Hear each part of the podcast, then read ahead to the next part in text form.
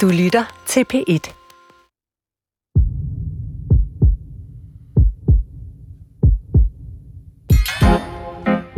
Er du en af dem, som har måttet spænde bæltet lidt ud under covid-19's nedlukning af samfundet på grund af lige vel mange overflødige kilo og usunde spisevaner, udløst af lediggang og stress som en usikker fremtid? Selvom coronapandemien er godt på vej til at blive bekæmpet, ja, så raser fedmeepidemien ufortrødent videre. Hver sjette af alle danskere har et BMI over 30, og dermed i øget risiko for type 2-diabetes, hjertekarsygdomme, slidgigt, kræft, bare for at nævne nogle enkelte. Og for rigtig mange mennesker så resulterer det i årlange kampe for at komme ned i vægt. Og langt, langt de fleste af jer, som har prøvet en slankekur eller to, kender jo problemet. Slankekuren virker ikke. Jo, jo, bevares. Vi kan sagtens tabe 2, 5, 10 kilo på en diæt af suppe og opmuntrende Facebook-kommentarer til den nye krop. Men som regel går der jo bare et par år, måske nogle gange bare nogle måneder, før vægten er tilbage igen. Kroppen strider simpelthen fysisk imod vægttabet. Appetitten øges, og fedtdepoterne og maveskinnet fyldes ud igen. Men det er altså ikke dig, der er noget galt med. End sige din selvkontrol. Det er videnskabeligt bevidst, bevist, at det er nærmest umuligt at holde et vægttab. Det er altså den nedslående konklusion på mange års milliarddyrforskning. Hvad pokker er det, der er i vejen med den slankekur? Det kan mine gæster i dagens program godt give et fornuftigt svar på. Og måske har de også nogle ret revolutionerende forslag på hånden, når det handler om at holde et vægttab. Mit navn er Maja Thiele. Velkommen til Sygt nok om slankekur. Og dermed også hjertelig velkommen til mine gæster. Signe Thorkov, professor ved Biomedicinsk Institut på Københavns Universitet. Tusind tak. Og Tune Pers, lektor og Lundbæk-fonden, fellow ved Novo Nordisk Fondens Center for Metabolismeforskning, også ved Københavns Universitet. Mange tak. Og Signe, lad os lige starte med dig, fordi øh, jeg kan godt afsløre, at du og dit team faktisk har fundet i hvert fald øh, en, en indledende løsning på det her problem med, at når man har tabt sig i vægt efter en slankekur, så er det bare så svært at holde den igen. Øh, kan du ikke fortælle, hvad det er, I har fundet ud af? Jo, jamen øh, øh det personer, der var med, det var 215 øh, personer med svær overvægt, tabte sig med sådan en lavkaloriediæt, hvor man får omkring 800 kilokalorier. Altså helt klassisk benhård slankekur, ja. holde sig fra øh, alt, hvad der er kalorierigt. Ja, ja, så sådan, det svarer til en tredjedel af, af dit normale energiindtag, øh, øh, og det er smadret effektivt, så, øh, så, så alle personerne mere eller mindre tabte sig omkring 12 kilo i løbet af 8 uger. Så blev de delt ud i fire grupper, øh, hvor at alle grupper modtager kostvejledning. Så havde vi en gruppe, som så fik placebo, eller sådan snydemedicin, og så havde vi en gruppe, som fik en GLP-1-analog, som er det her nye øh, fedmemedicin, øh, som hæmmer appetitten, og så havde vi en gruppe, der, der øh, fulgte et træningsprogram, og så havde vi kombinationsgruppen, både med træning og så med det her fedmemedicin. Og det vi så, det var, at træningsprogrammet alene, det vedligeholdt det her ret store vægttab øh, og gav øh, også en masse yderligere sundhedsgevinster. Og fedmemedicinen alene, øh, det vedligeholdt også øh, vægten. Men for kombinationsgruppen, der så vi faktisk et yderligere vægttab, samtidig med, at vi så de gavnlige effekter både ved træningen og ved øh, det her øh, fedmemedicin. Samtidig så er placebo-gruppen, som ellers faktisk jo fik, fik kostvejledning, de tog halvdelen af vægttabet på igen øh, efter det her år. Så det er altså slående, at hvis man kombinerer det her nye fedmemedicin med fysisk aktivitet, så ikke bare holder man sit vægttab efter en slankekur, man kan faktisk også tabe sig yderligere efter slankekuren er overstået.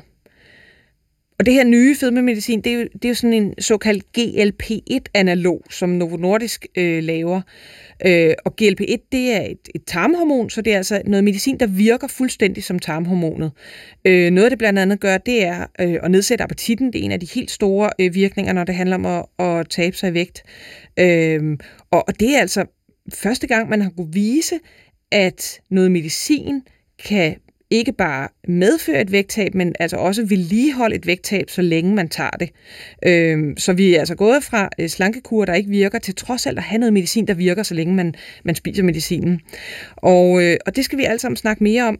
Øh, men først kunne jeg lige øh, tænke mig at komme over til dig, Tune Pers, fordi jeres gruppe I går mere mekanistisk til værks, og blandt andet har I for nylig, mener I at have dirket låsen op til hvorfor slankekur virker så dårligt. Ja, så hvis man øh, generelt ser på, hvilke dele af kroppen er det, der bestemmer og er med til at regulere en svigt, så, så har man fundet frem til, at det er nogle centre i hjernen, som er kontrolcentrene for, hvordan ens for hvordan en svigt udvikler sig over tid. Men man kender, man kender ikke rigtigt til, hvad der, hvordan det rent faktisk foregår. Det er rimelig meget en black box. Man kender til nogle af de receptorer, der kan måle blandt andet GLP-1, molekylerne, men man kender ikke rigtigt til, hvordan de interagerer med nogle andre. Og det har vi kortlagt, ligesom man, når man har et puslespil, men, men vi, vi har til stede bragt brækkerne til puslespillet, til hvilke receptorer, der for eksempel er at finde i det område.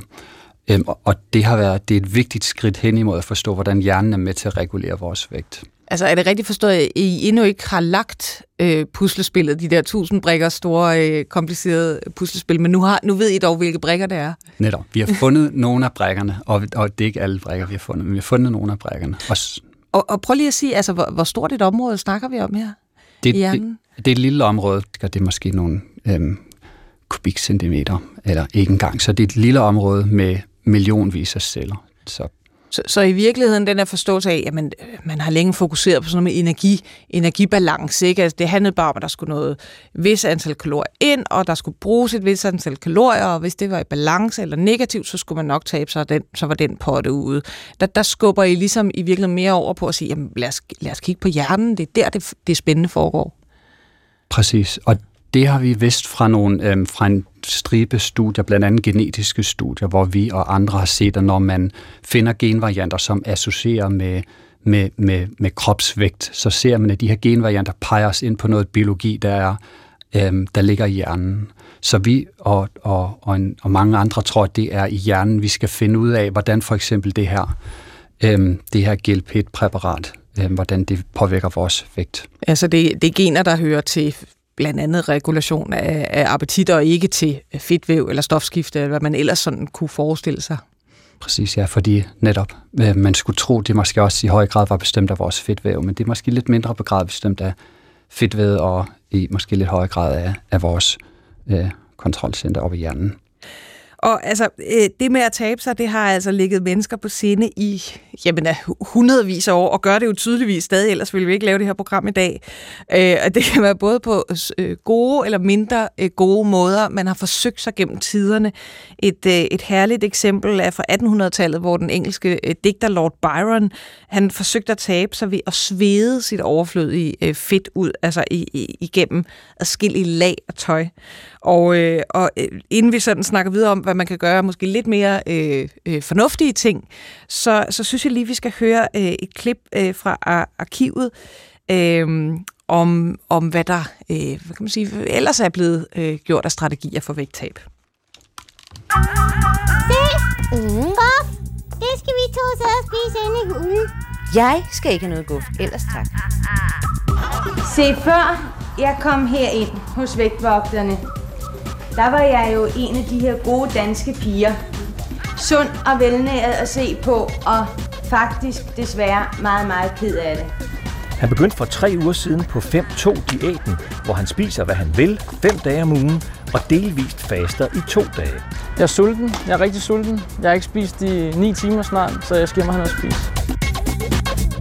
Det er blevet utrolig populært at drikke juice, og det er ikke bare et glas fra en karton om dagen. Ideen er jo, at jeg selv har juicet og er blevet juicet. Øh, jeg købte bogen og stod på venteliste til at, at få den ud, da den udkom. Øh, og så begyndte jeg at juice og mærkede det på min krop.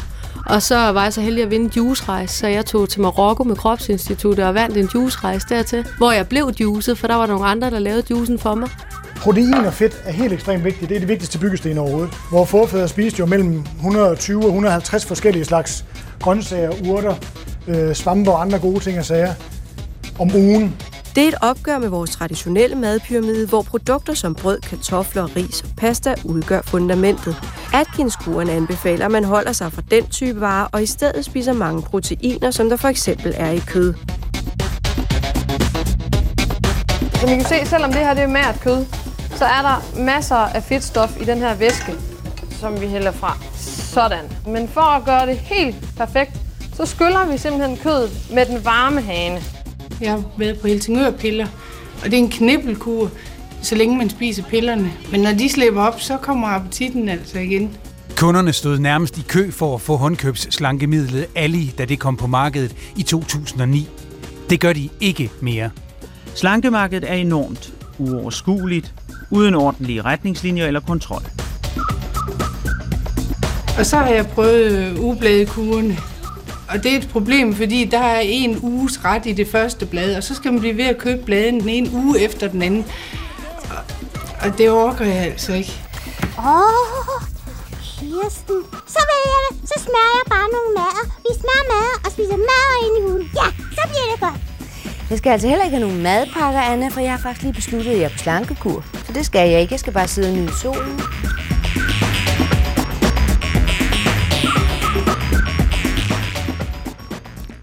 Og vi slutter altså af her med øh, den øh, sultne Kirsten, der sidder bare og nyder solen øh, sammen med Anna og Lotte øh, her i, i fra DR's arkiver med eksempler på altså alle de kurer, øh, og også øh, noget af den kritik, der har været omkring slankekur i løbet af årenes øh, løb.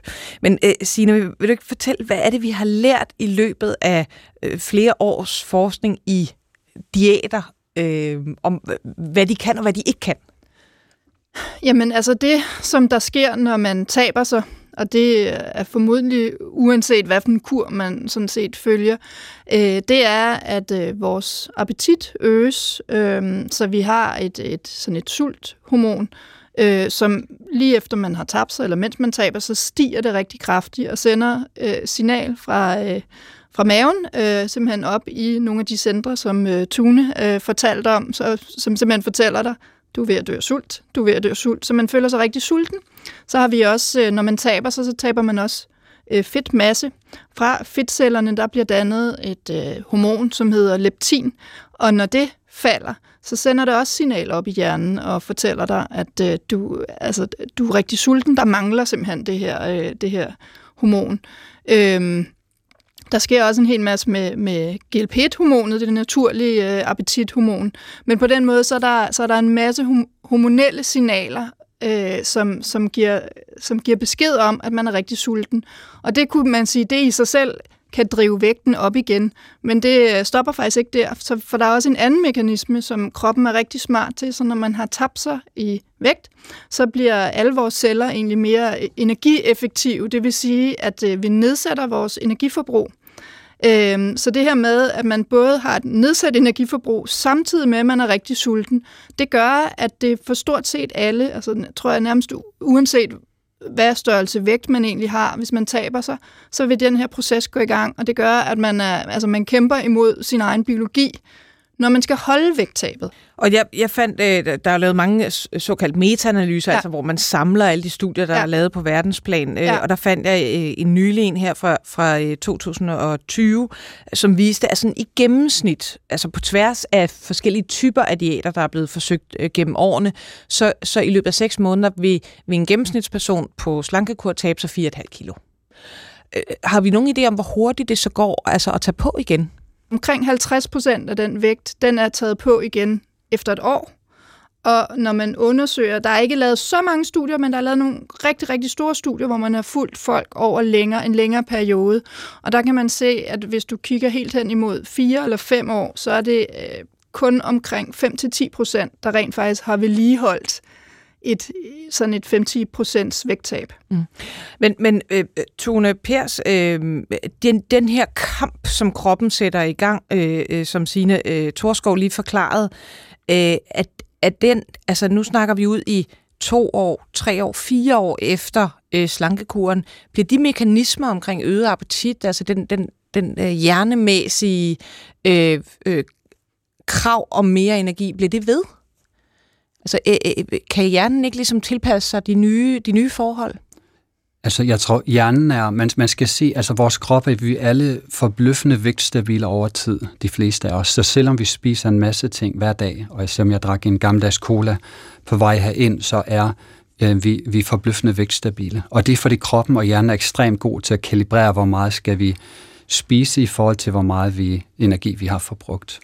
Øhm, og altså som eksempel, hvis du spiser en tiende del Marsbar om dagen, så øger du din kropsmasse med et kilo, med, med, med alt andet lige, vil du så øge din fedtmasse med et kilo om året. Hvis du bare regner på kalorierne, hvis, hvis du spiser det, der svarer til en tiende til en Mars bare ekstra om dagen, øger du din fedtmasse med et kilo, alt andet lige. Og det gør vi jo ikke, fordi vi, vores hjerner har, øh, de, vores hjerner forsvarer vores aktuelle vægt. Så, så når man med en given vægt, om det så er fra, fordi man, når man er overvægtig, eller man er normalvægtig, så går ud og taber sin vægt, så strider kroppen imod. Og hvorfor den gør det, og hvordan den gør det, det men det ved vi basalt set ikke. Har vi nogen idé om det? Hvis du tør gætte. det, kan, det kan have noget at gøre med vores miljø. Altså vi ved, hvis du tager nogle mus, og du sætter dem på en, en højfedt diæt, så øger de deres fedtmasse. Hvis du tager dem fra diæten igen, flytter dem over på en normal diæt, så går der et forholdsvis kort uh, antal uger, og de, bliver, de finder tilbage til deres normale vægt. Tilsvarende forsøg kan vi gøre i menneskerne, fordi vi jo er frit levende, og vi, vi befinder os i et fedmebefordrende miljø. Så det kunne være, hvis du flyttede os ud i et miljø, hvor der ikke var samme tilbud, at du så vil, at vi så vil kunne komme tilbage til vores oprindelige vægt. Men hvordan, hvad siger du, øh, øh Signe Torkov, er, er, det, er det nødvendigvis usundt for kroppen? Altså hvis man forestiller sig sådan en gentagende slankekur, hver gang så taber man sig, jamen, som du selv nævnte, op til 12 kilo, hvis man tager sådan en virkelig øh, hård 8 ugers kur. Og så er man en to-tre år om at tage det på igen, og så på ny. Altså det, er det usundt for kroppen at have den her pendulvægt, øh, kan man kalde det? Når man taber sig ret meget, så øh, vil de fleste selvfølgelig tabe noget fedtmasse, og det er som udgangspunkt øh, sundt, især fordi man, man også taber den fedtmasse, der sidder omkring de indre organer, så sådan det, vi altså kalder det den usunde fedt. Ja. fedt.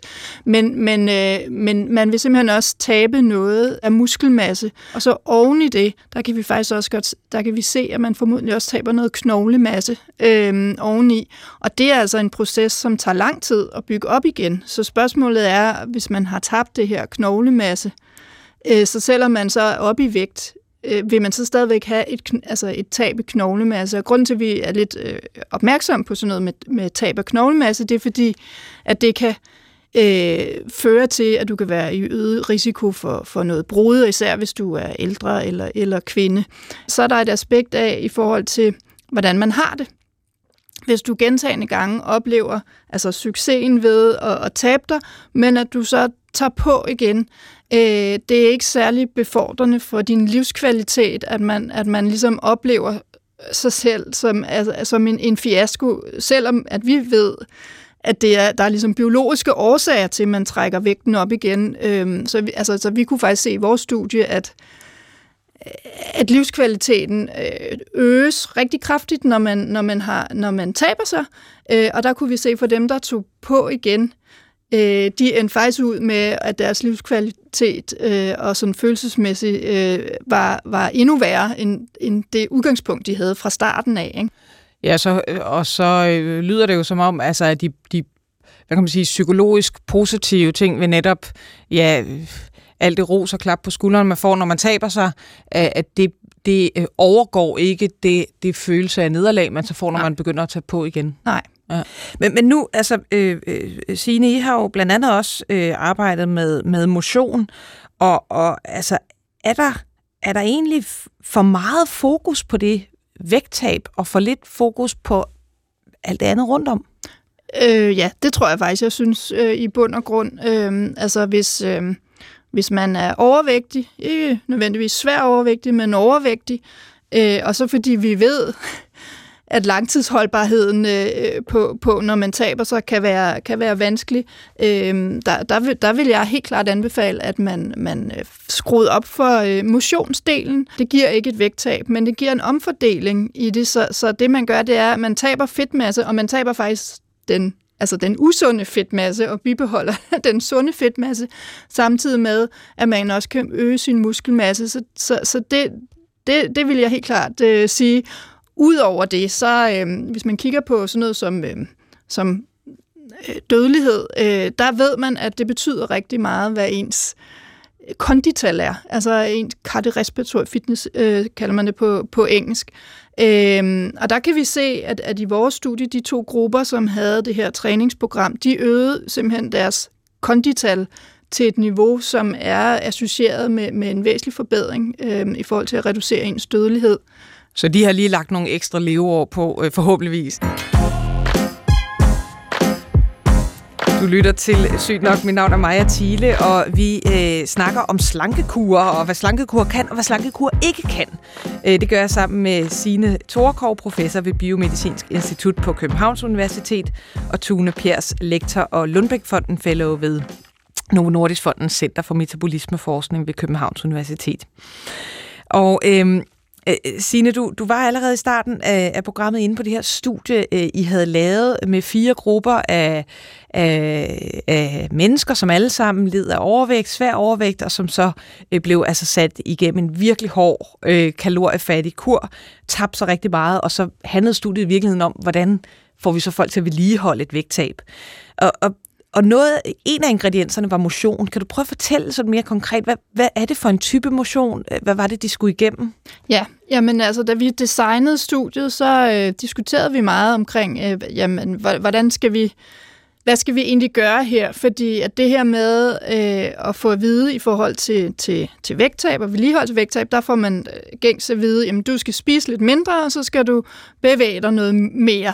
Øh, men det vil vi gerne konkretisere øh, øh langt mere, så vi kiggede på, øh, hvad er der ligesom evidens for, og hvad siger guidelines. Og WHO, de anbefaler, at man øh, laver fysisk aktivitet for sundhed. Altså det er ikke noget med vægt at gøre, men simpelthen for at have en sund krop. Øh, og det skal være som minimum 150 minutters moderat fysisk aktivitet, øh, eller 75 minutters højintens aktivitet. Altså det, højintens, så mener man simpelthen, at man, man er så forpustet, så man ikke kan tale, eller sådan en tilsvarende kombination af de to. Om dagen, om ugen? Om ugen. Øhm, og, ja. øh, og, om ugen. Så, så det vi lavede, det vi lavede et program, hvor at, øh, at når man så deltog i, i vores studie, så havde man muligheden for øh, cirka to gange om ugen at, at møde ind på nogle træningshold, hvor der var spinningscykler, øh, og, og at det, der så blev lavet der, det var simpelthen med sådan en høj højintens øh, fysisk aktivitet, hvor man bliver meget forpustet. Og så resten af tiden, så skulle man øh, på egen hånd ligesom øh, lave det, så, så man opfyldte de her guidelines. Og så, så målte vi på, så alle deltagere havde sådan et, øh, et pulsur på, så vi simpelthen kunne se, okay, hvor meget laver du, og hvad, hvad, hvad er intensiteten af den træning, du laver.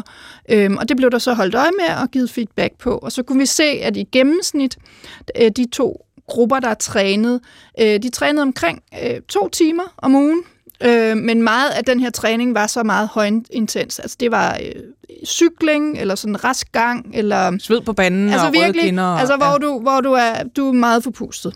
Øh, så, så man kan sige, tidsmæssigt øh, var det egentlig ganske effektivt, fordi det, det er to timer ud af en hel uge. Ja. Så det er virkelig ikke, det er ikke noget sådan vildt, de har forlangt af dem.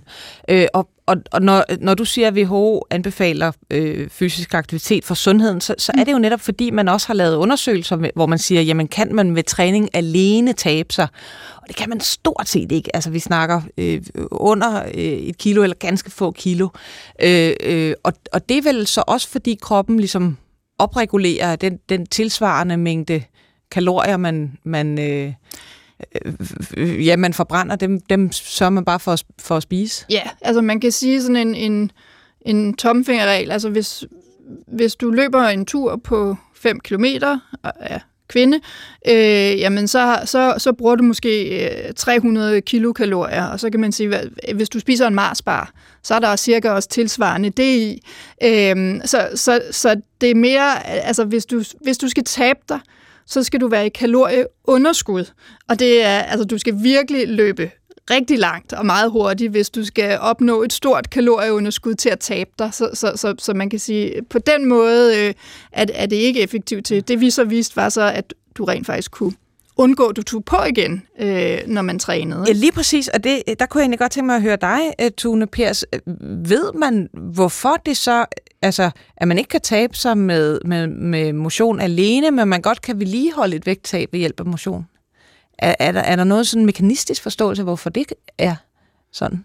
De, de skruer på den farmakologiske knap, når ja. giver noget medicin, og så øhm, muliggør det, at du så pludselig er modtagelig for også at kunne vedligeholde din vægt via fysisk aktivitet, så de finder, finder den her synergistiske effekt mellem de her to faktorer. Der ved man fra nogle øhm, rottestudier, at hvis du for eksempel har dem gående på, og, og de også dyrker sådan moderat motion, ikke, ikke, ikke ekstremt, men de, du får dem til at gå lidt på et løbebånd for eksempel, og du så behandler dem med leptin, hvilket de, altså det var det her hormon, som også er medbestemmende for vores kropsvægt, at de så pludselig responderer på leptin. Det gør de nemlig ikke, når de er overvægtige, fordi så er de blevet resistente over for leptin. Så på en eller anden måde bliver du sensitiv over for øhm, et farmakologisk stof, øhm, så, du, øh, så de to i samspil gør noget, vi ikke rigtig ved, hvad er. Så, så altså, motionen er simpelthen en nøgle til at låse op for nogle, hvad kan man sige, gavnlige vækststabiliserende mekanismer, eller, eller hvad ja, mener altså, I? Vi, vi, jamen, altså, vi kender ikke sådan helt den molekylære mekanisme, men i hvert fald var det ret påfaldende, at vi kunne se, at kombinationsgruppen, altså den gruppe, der både fik træning og GLP-1-analog, øh, det fedtmassetab, de havde, det var over dobbelt så stort som for hver, altså enkeltgrupperne, ikke? som for træning alene eller GLP alene. Så, så det gjorde simpelthen noget ved, øhm, øh, altså hvad det var, du tabte. Og man kunne også se, det, de, altså det var, så selvom de havde et så stort fedtmassetab, så havde de endda sådan, sådan en, en lille bitte øgning i noget øh, linmasse, noget muskelmasse. Så, så det her, vi snakkede om øh, tidligere med, at man, at man risikerer også at tabe mm. noget af det gode ja. kropsmasse i form af muskler og ja. knogle, det, blev, det så i hvert fald ud til at være modvirket. Det så ud til at, at være, være modvirket. Og nu har vi, no, altså, vi har nogle gange nævnt GLP-1. Øh, kan du ikke lige sige, hvad, hvad er det præcis? Jo, Øhm, det, øh, det er et øh, hormon, som bliver øh, dannet af, sådan nogle særlige celler, elceller kalder man dem faktisk, der sidder i øh, vores tarm. Øhm, når vi spiser et øh, måltid, øh, så begynder der automatisk at blive sessioneret det her, altså udskilt det her hormon, GLP-1-hormon. Øh, og det går øh, både ud i blodbanen, og det har øh, især sådan helt to overordnede effekter. Så det påvirker vores øh, busbødskirtel, øhm, og i nogle, nogle særlige øer kalder man den, hvor vi får dannet insulin. Øhm, og det gør så, at vi får et, et større udskillelse af insulin, og insulin sænker vores blodsukker. Så, så når vi indtager noget mad, og så stiger vores blodsukker, så er GLP-1 med til at, at sænke vores blodsukker igen. Det er den ene der, mekanisme. Der kan man måske sige, at, at i virkeligheden startede det med at være medicin til type 2-diabetes, lige præcis. netop af den grund. Ja, lige, lige præcis, og, og det er meget potent til det. Man kan også sige, i forhold til den måde, man bruger det som lægemiddel på, der er det faktisk i en lavere dosis, øh, man giver det for at sænke blodsukkeret. Når du så øger lidt på dosis, der kan man så se, at det også har en rigtig gavnlig effekt på at, at hæmme appetitten, øh, og var egentlig sådan ligesom et, et bifund, kan man sige, ved det her med, at, at, at man så, at det reducerede blodsukkeret. Ja, det var noget, man egentlig ikke havde forudset øh, fra starten. Hvis man sammenligner altså vi nævnte lidt med, med leptin, øh, sin Torkov, som du fortalte om, som man øh, for nogle år siden mente, hov, nu havde man fundet løsningen på overvægt, fordi man kan se, at folk, der øh, manglede leptin, øh, de blev meget, meget overvægtige, øh, og, og, og, og netop leptin blev dannet fra fedtvævet, så det giver god mening, at, at, øh, at det øh, øh, helt klart kunne, kunne styre noget. Hvordan kan det være, at, at vi ret hurtigt fandt ud af, at der var ikke noget, man kunne ikke ligesom behandle med leptin, øh, men man kan godt behandle med GLP-1. Altså, hvorfor er det lige, at den ene hormonhistorie blev en stor succes, og den anden blev en, på mange måder, eller på nogen måder, en stor fiasko? Jamen, øh, altså det er fordi, lige præcis med leptin, så øh, når, når man har svær overvægt, så øh, har, har man simpelthen leptinresistens. Så selvom at man har øh, meget store mængder af leptin, fordi man netop også har en stor mængde fedtmasse, som, så man får udskilt en masse leptin, så, så reagerer man ikke på det, så man får ikke den her appetithæmning. Øhm, og derfor er man egentlig også gået væk fra at tænke, at, at det er det høje niveau af leptin, som giver appetithæmning. Egentlig så, så tror man måske mere på, at leptin er et antifastehormon, så det er faldet i leptin, man responderer på øh, mere end at det, det er de høje niveauer. Øhm, så, så, så, så man kan sige, så, så hvis du er svær overvægtig, så har du i forvejen meget høje niveauer af leptin, og så hjælper det ikke farmakologisk, og så øge dem yderligere, fordi du har den her leptinresistens. I forhold til GLP-1, der ser vi, at øh, hvis du har svær overvægt, så har du faktisk lavere niveauer af det her øh, naturlige øh, GLP-1-hormon. Øhm, og der kan, vi, der kan vi se, at vi har lavet nogle studier også tidligere, der kan man se, at når man taber sig og også vedligeholder vægten, så får man faktisk en øgning i det her naturlige øh, GLP-1-hormon. Og det ser ikke ud som om, at man er resistent over for GLP-1, selvom man er svær overvægt. Så den måde kan du godt tilføre endnu mere af GLP-1 og stadigvæk respondere på det. Og, og, man, og man slukker heller ikke for den naturlige GLP-1-produktion, hvis man tager medicinet?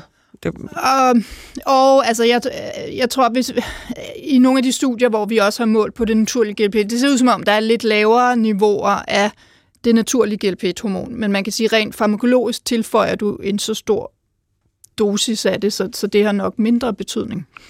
Men man kan jo også se, at når man så stopper med at tage øh, øh, det her GLP-1-medicin, øh, som, som gives i højere dosis, når det handler om øh, vægttab i stedet for type 2-diabetes, så tager, så tager altså, forsøgspersonerne på igen.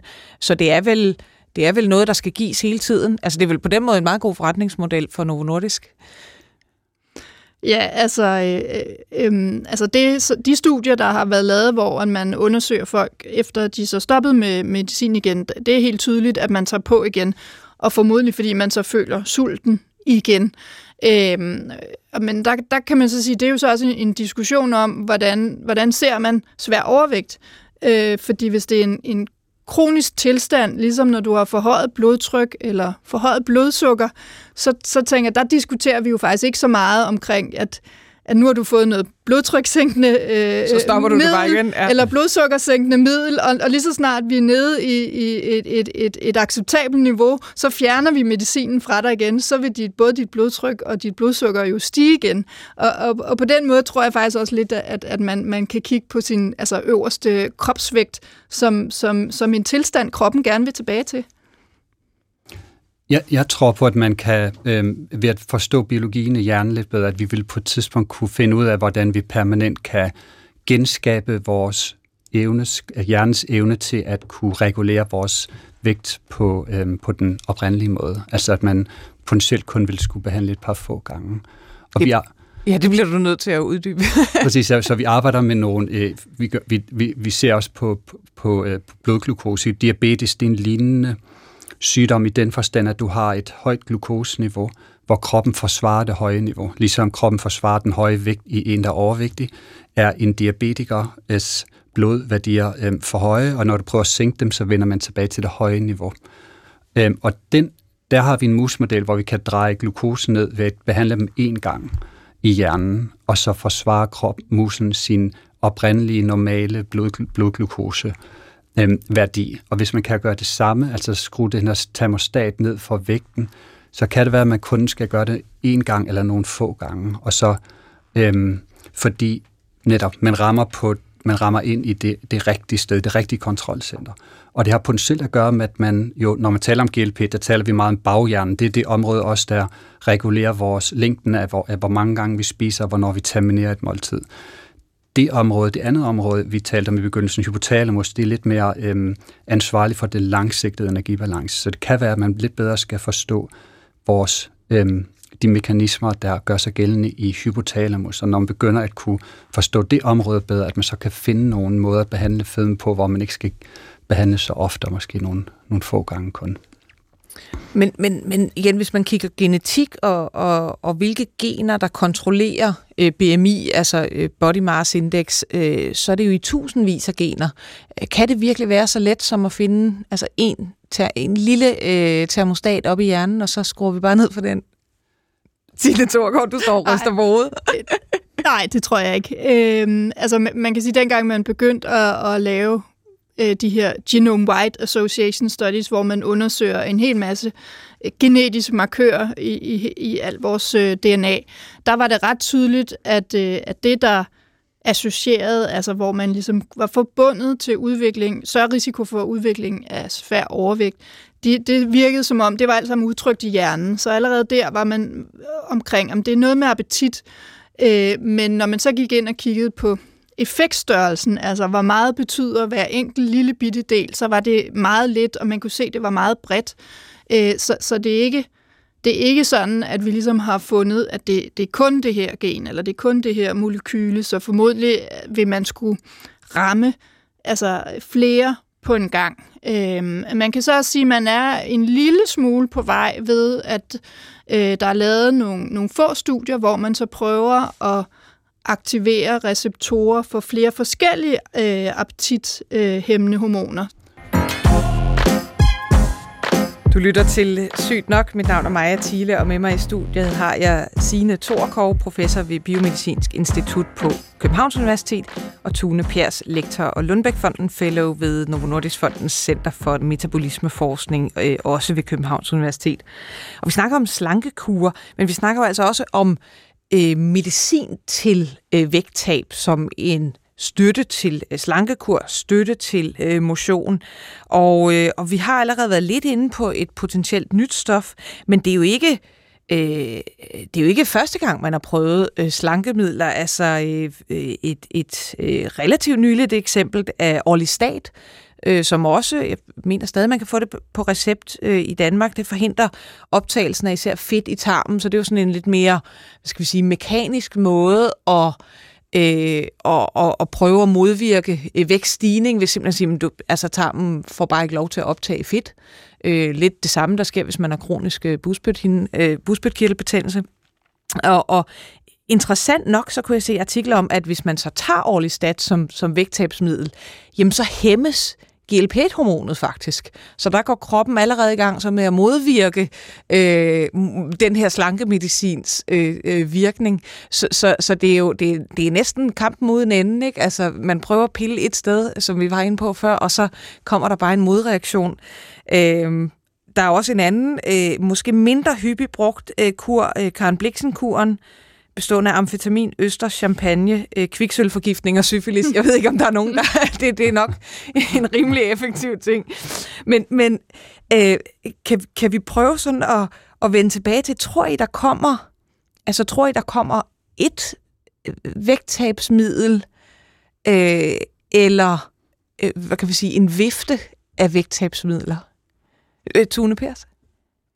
Jeg, jeg tror, vi er på vej til at få den her vifte af vægttabsmidler, hvor du har to øhm, molekyler, du basalt set sætter sammen, og så tager som medicament. Hvis man ved, at de rammer nogle komplementære knapper i hjernen, så ved vi, at de vil kunne øhm, med fordel sætte sammen, og så man får et lidt mere potent stof. Jeg mener allerede, der har været øh, altså i hvert fald udgivende studier med netop øh, den type middel. Øh, men, men er du sådan som hjerneforsker, er du tilfreds med det, eller vil du, vil du hellere jage øh, den her termostat, hvor man ligesom kan sige, jamen vi, vi øh, stiller simpelthen lige knappen øh, 10 kilo nedad? Ja, ja det, jeg, jeg, jeg er mest interesseret i, hvordan vi på sigt virkelig kan få, i virkeligheden kan få kan undgå, at man bliver overvægtig. Det, det vil være det bedste at kunne gøre. Og, øhm, ja, og hvor langt er I kommet der? Og, og, og der, netop der ved vi, det er meget, meget svært, fordi øh, de sidste ende måske skyldes nogle faktorer, som vi kan påvirke.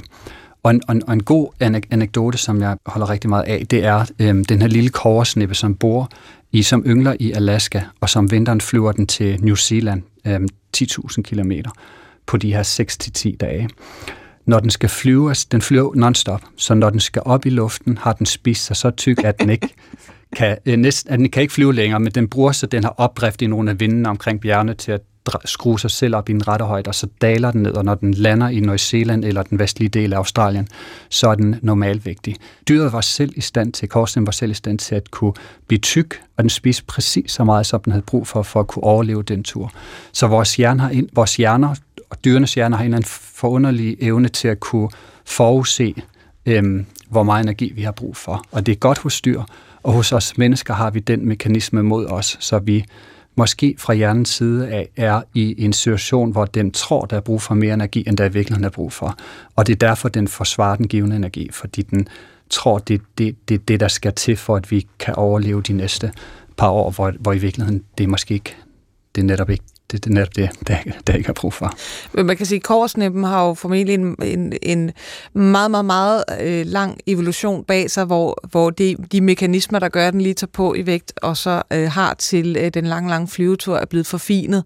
Og det er vel det problem, vi har. Vi har en relativ i jordens geografiske alder meget, meget kort periode, hvor vi pludselig har en overflod af, af energi.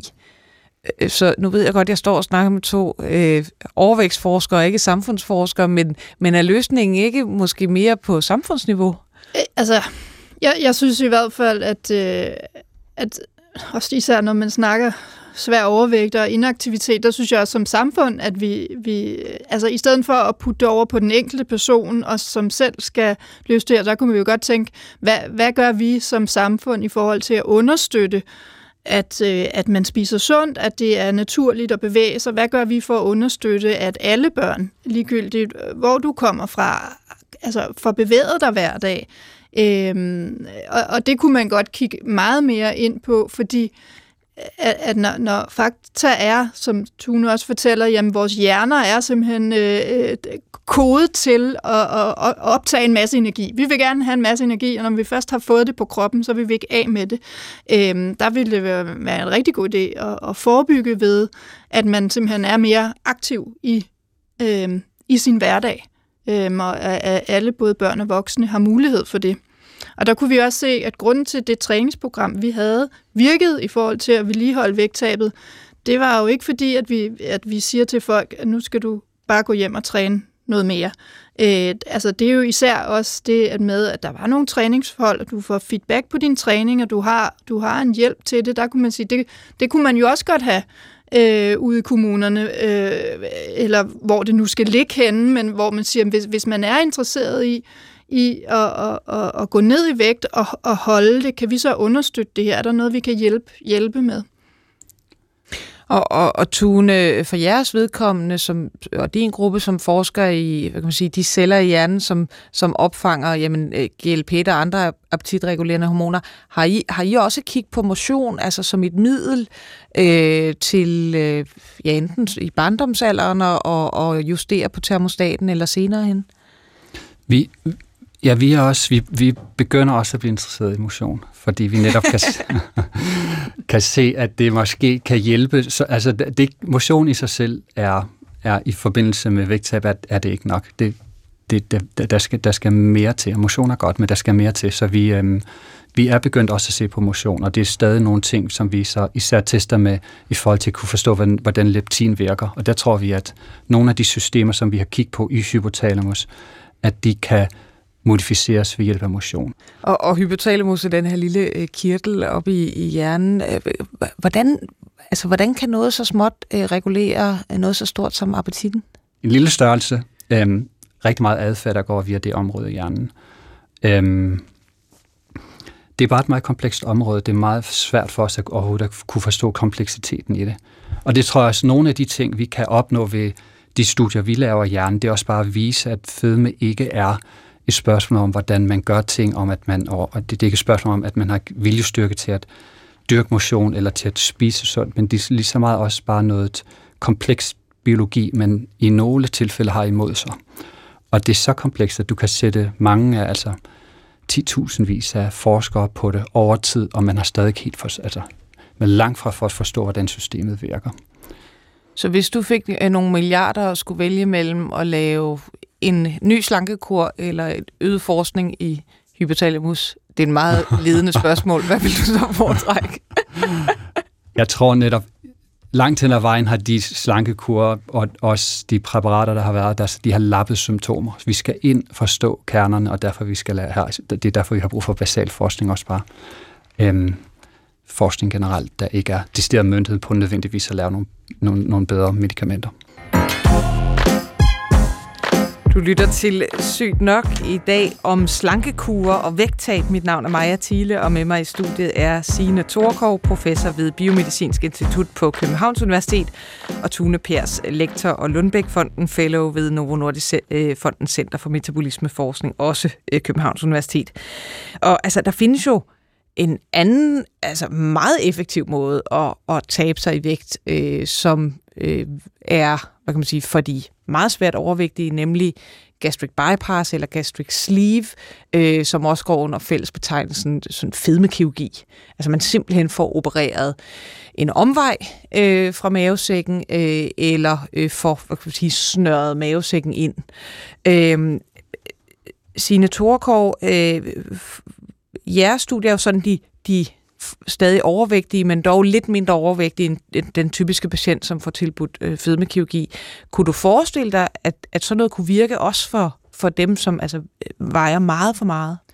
Ja, altså jeg tænker, at, at, det program, som, som vi har lavet, Øh, det tænker jeg, det, det ville være rigtig fint at afprøve, inden man går skridtet videre i forhold til en gastric øh, bypass. Og man kan sige, fordelen ved at, at have tapser, inden at man begynder på, eller sådan rigtig for, for, for lavet sådan et, et, et, et motionsprogram. Øh, det kan være, hvis du er meget stor, stor, så kan det også være, være rigtig øh, tungt at bevæge sig, også i forhold til skader og sådan noget, så på den måde kan, kan det være, være fint, og der kan man sige med de nye øh, medicamenter, vi snakkede om her, også både kombinationsbehandling og sådan noget, hvis du, hvis du alene med medicinen faktisk kan komme op omkring et 20 20% 17-20 procents øh, vægttab, øh, og så kombineret det også med, øh, med, med noget, noget motion, så begynder du faktisk at, at være henne i nærmest de effektstørrelser, som du også ser ved gastric bypass. Med, med de her fedmekirurgi, der opnår du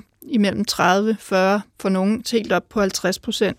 Ja, som, som læge som med speciale i mavetarm og medicin, så skal I så sige, at det er ikke bivirkningsfrit at få lavet sådan en operation. Der er, der er altså relativt hyppigt både bivirkninger til selve operationen, og så til det, at man jo altså får en helt ændret øh, fordøjelse, øh, som især kan gå ud over øh, optag af, af vita- visse vitaminer og mineraler.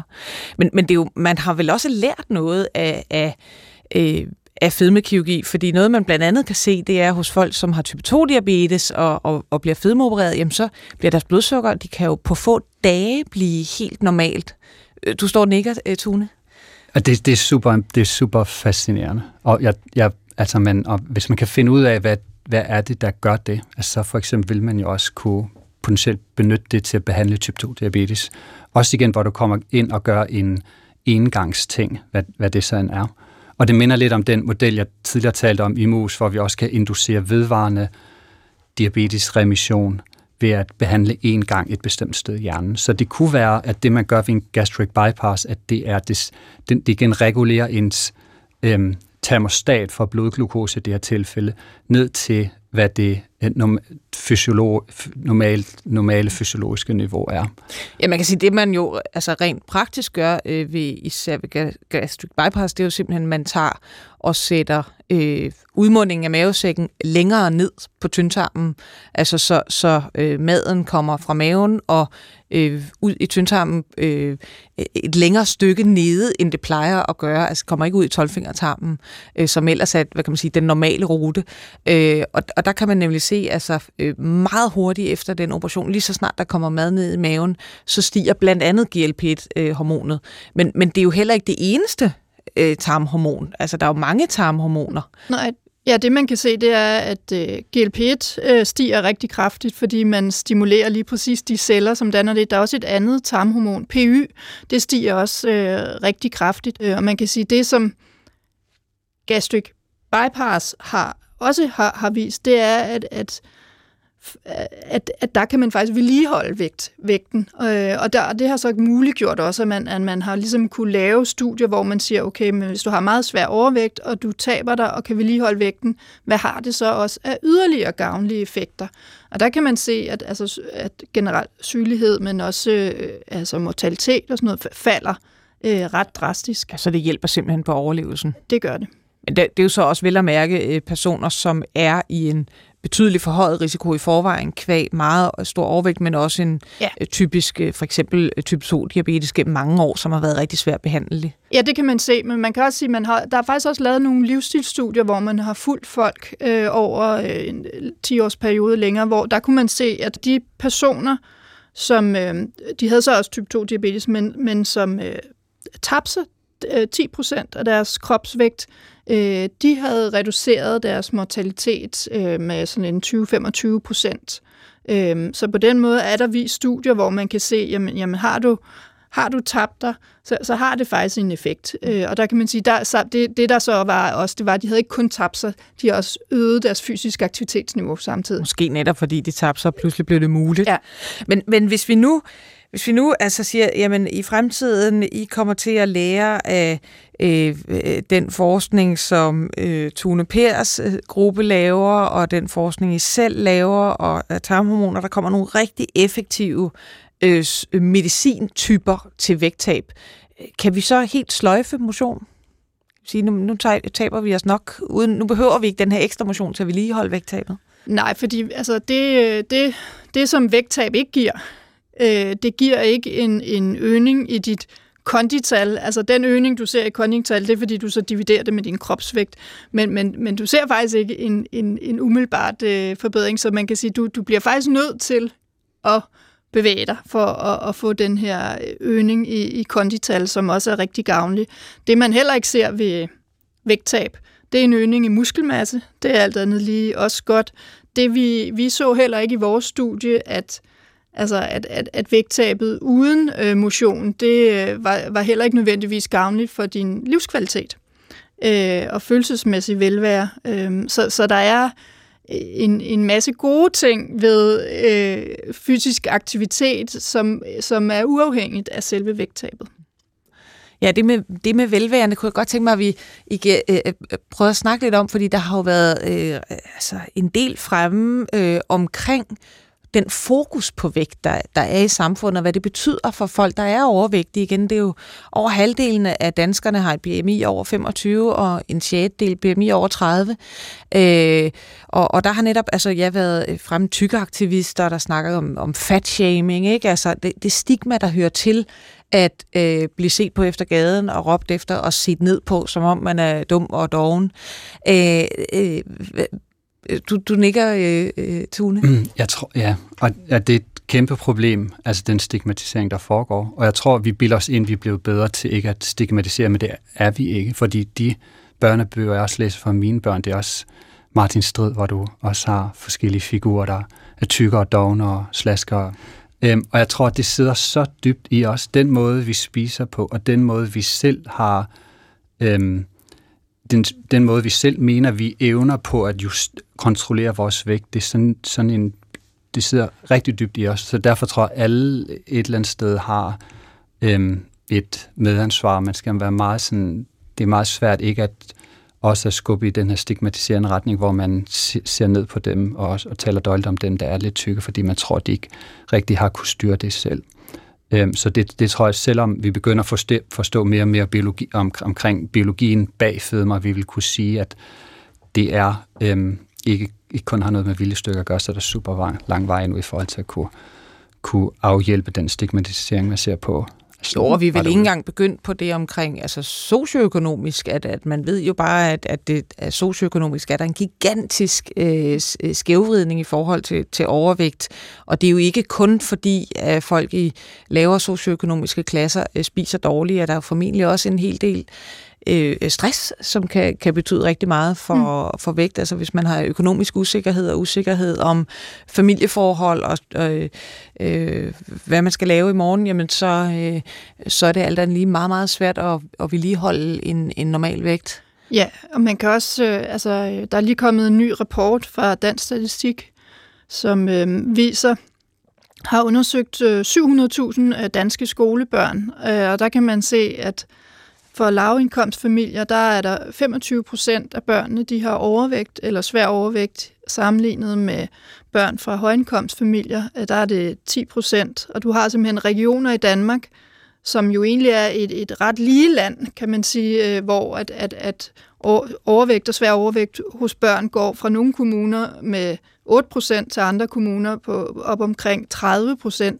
Så, så der er en virkelig stor ulighed i børneovervægt. Og det er sådan, at, hvis man, man som barn har øh, overvægt, hvis du som toårig har, har overvægt, så er din, din sandsynlighed for at ikke have svær overvægt som voksen, den er, den er, altså, den er kun det 20 procent, du ligesom har for at komme, der kan komme ud af det. Øh, så det er jo også noget, man skal tage med ind. Hvad er det for nogle vilkår, øh, øh, vi giver? Hvad er, det, hvad er det for nogle vilkår, børn vokser op omkring, og hvordan kan vi, kan vi afhjælpe det? Øhm, og man, jeg synes, man har sådan en lidt ensidig måde at forklare den her sociale bagside på, hvor man taler meget om, at de har kun noget med kost at gøre. Vi skal have det kostvaner og mm. kostråd.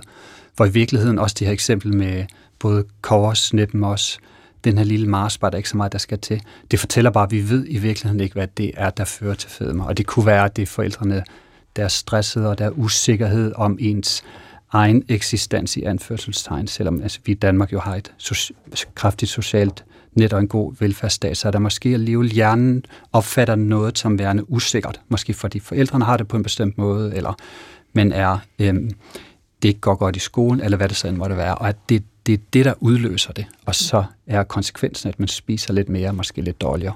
Men det er ikke madens skyld. Signe Torekov, jeg kunne godt lide som øh, sidste inden øh, vi bliver nødt til at lukke og slukke her for i dag. Øh, du har lavet et, et studie omkring medicin til vægttab.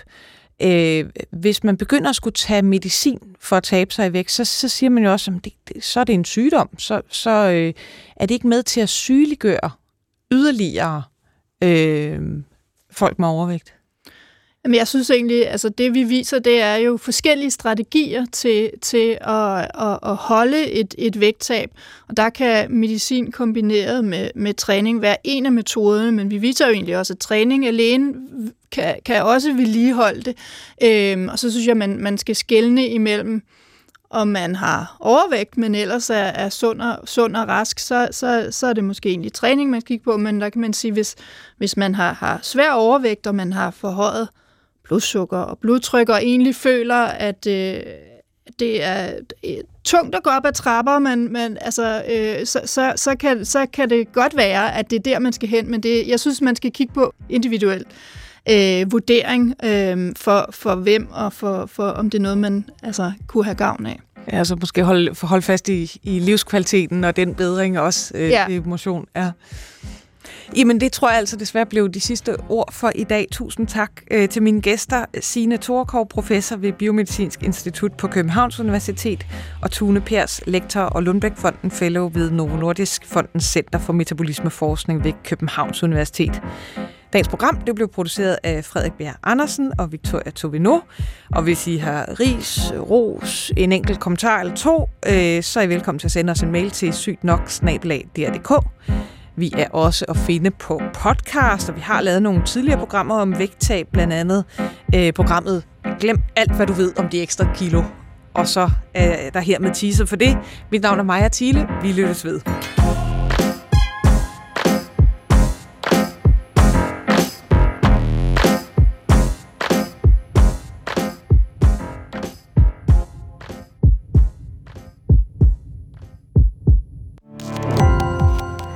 Gå på opdagelse i alle DR's podcast og radioprogrammer. I appen DR Lyd.